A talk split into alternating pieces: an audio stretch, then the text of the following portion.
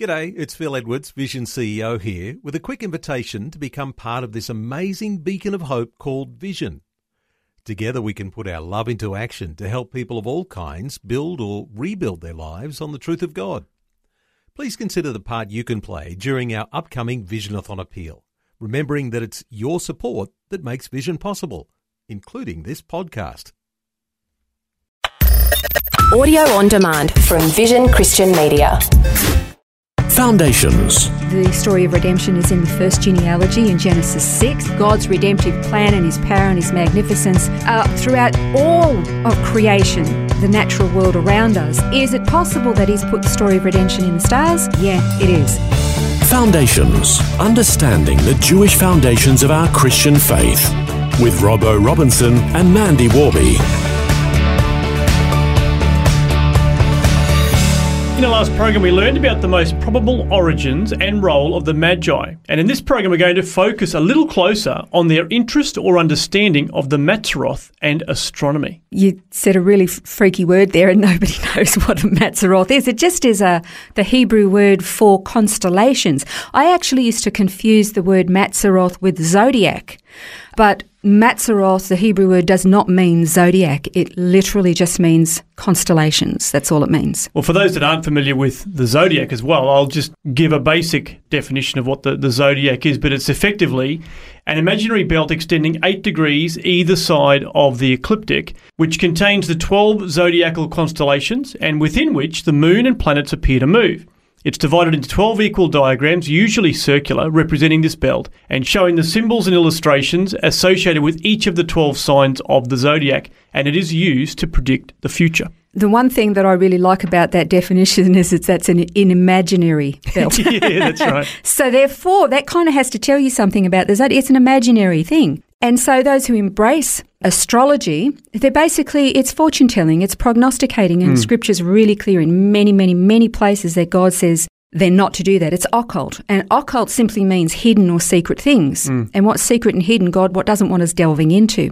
But again, the Mazzaroth is literally just the Hebrew word for constellations. Uh, and you can, it- it's actually mentioned in Job 38, 32, where Job says to God, Can you lead forth a constellation in its season and guide the bear in her satellites? And basically, God is challenging Job and say, Were you there? Can you do this? Mm. Can you orchestrate the heavens? And of course, Job sort of sits there and quivers in his boots and says, Well, no, actually, I, uh, as a matter of fact, I can't. Mm. Uh, and so that's where you get this mention of this, the, the constellations. Now, there is speculation um, among some, and actually, Dr. Chuck Missler does a very, very interesting teaching about the Mazzaroth, and, and others do as well. I've actually got some links at the bottom of the notes regarding uh, these teachings that basically go on to suggest that there's a possibility that the 12 signs of the zodiac are actually the story of redemption that God has put in the sky, in the stars. And it's very interesting, it's very fascinating. And is it possible? Yeah, it's possible. But there are actually 88 official constellations. And it's been hundreds of years since any other constellations have been added. Any time astronomers discover a new star, they simply add that particular star to the nearest constellation that it's closest to. Now we know, because we covered it before, that the story of redemption is in the first genealogy in Genesis 6, and we mm-hmm. see God's redemptive plan and his power and his magnificence uh, throughout all of creation, the natural world around us. Is it possible that he's put the story of redemption in the stars? Yeah, it is.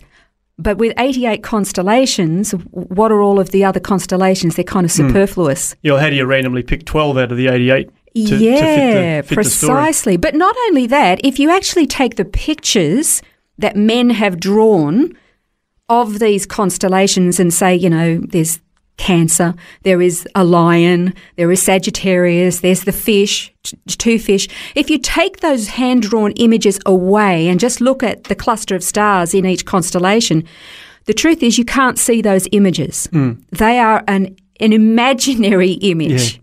That somebody has drawn. So to say that it is the story of redemption in the stars, it's a little bit far fetched. So mm. I don't really embrace that, but it's an interesting thought. But the reason I bring it up is that if there were Jews within the Magi from the time of Daniel right through until, you know, Jesus was actually born, if there were, were they actually involved in astrology? Well, no, probably not. Daniel would never have compromised. They might have hmm. understood it.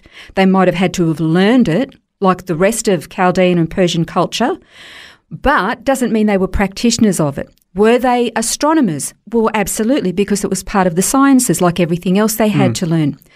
And so my my supposition is that yeah, they probably were well versed in astronomy and were watching the heavens um, and counting down the days from the decree to build Jerusalem, as Daniel had prophesied, until the Messiah would arrive. So they were doing, I think, or doing this all in, in conjunction with it. But, you know, being. It, astronomy and astrology was it's been a long part of human history Yeah, for sure. I guess really the reality is that you know mankind historically tends to lean towards creation, like you know looking at creation, worshiping creation, focusing too much on creation Yeah. rather than the creator. And I mean, even we go back to Genesis and uh, the Tower of Babel. Oh, absolutely. That was exactly what they were doing. They were saying, "Let's you know work together. We're going to build a tower to the to the sky," because they wanted to, you know, I guess make themselves more preeminent and focus on the creation. So I guess it's something that it's nothing new, is it? Oh, absolutely. You remember, whatever God creates, man corrupts. Yeah. Our enemy, the devil, he corrupts. And so rather than trusting God, yeah, they wanted to build a tower to the heavens, look at the stars, and be able to determine where the catastrophe was coming. Mm. Something like Noah's flood, and not need God, but be able to protect themselves from it. Uh-huh. Yeah. And God said, I don't think so. so, yeah, he, he's always done that. But the thing about the Magi is, because this is really our focus, we, we've learned who they were and where they came from. But here's the, the thing, because we, we, I'm kind of preempting and moving into what we're going to talk about next, which is going to be King Herod and, and Jerusalem when they arrived. The Magi themselves were high official delegates of a kingdom. They actually kept the king in line. They were authorities on all things within their society. So if they dis- determined the Messiah is about to arrive, and if they were Jewish, the Messiah is about to arrive, we have to go there. There's nothing that says that there were three of them. Hmm. Three gifts mentioned, but there could have been dozens of magi. There could have been, you know, umpteen, you know, canisters of gold and frankincense. and We don't know. But as official delegates carrying wealth, as representatives of their government, they're not going to trek across the desert, you know, on camels with their saddlebags laden with goodies. They'd have been a target. But they would have travelled with uh, soldiers. They would have had personal security. They would have had to have had domestic staff, cooks, people to set up camp, people to pull the camp down. They would have had people looking after their animals. Mm. They would have had a special delegation to actually take charge and security of the gifts that they had. I mean, they could have been anywhere from 20 to 100 people mm, or more in this delegation. I mean, that's not small, it's not insignificant at all. So when we have these romantic pictures of the first Christmas and we see these three rich guys with elaborate headdresses on and they're trekking across these desert sand dunes and rich robes heading across the desert, no, not hmm. even close. That's right. Not Just even close. draw in several dozen more camels and Yeah, yeah, it would have been literally a large caravan of troops and domestic staff and, and chests containing treasure. We talked about treasure chests and we talked, you know, about imagine the food supplies they would have needed. Hmm. A very large delegation. And of course, I mean, it says in the scriptures that when they arrived in Jerusalem, that it caused a stir. So three guys arriving on camels probably wouldn't have created quite the stir that is mentioned in the in the gospel. No, Herod would have probably and thought would have looked at them and thought, "Who are these guys?" Yeah. But when this massive delegation turns up, and we'll look at why it was problematic for Herod, we're also going to look at why it would have been problematic for the Romans who were in charge, and we're going to look at why it would have been problematic for even the priests at the mm. time. We'll mention them next time.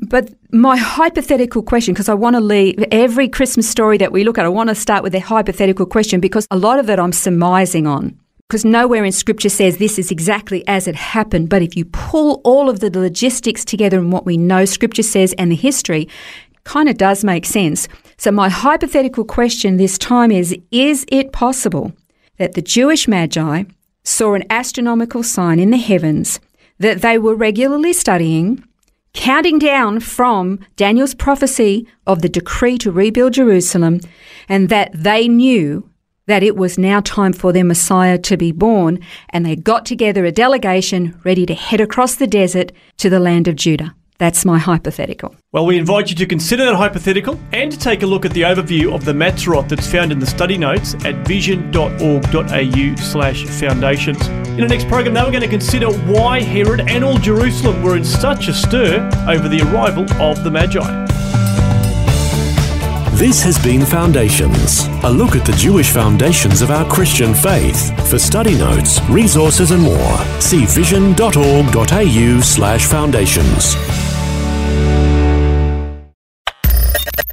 Thanks for taking time to listen to this audio on demand from Vision Christian Media. To find out more about us, go to vision.org.au.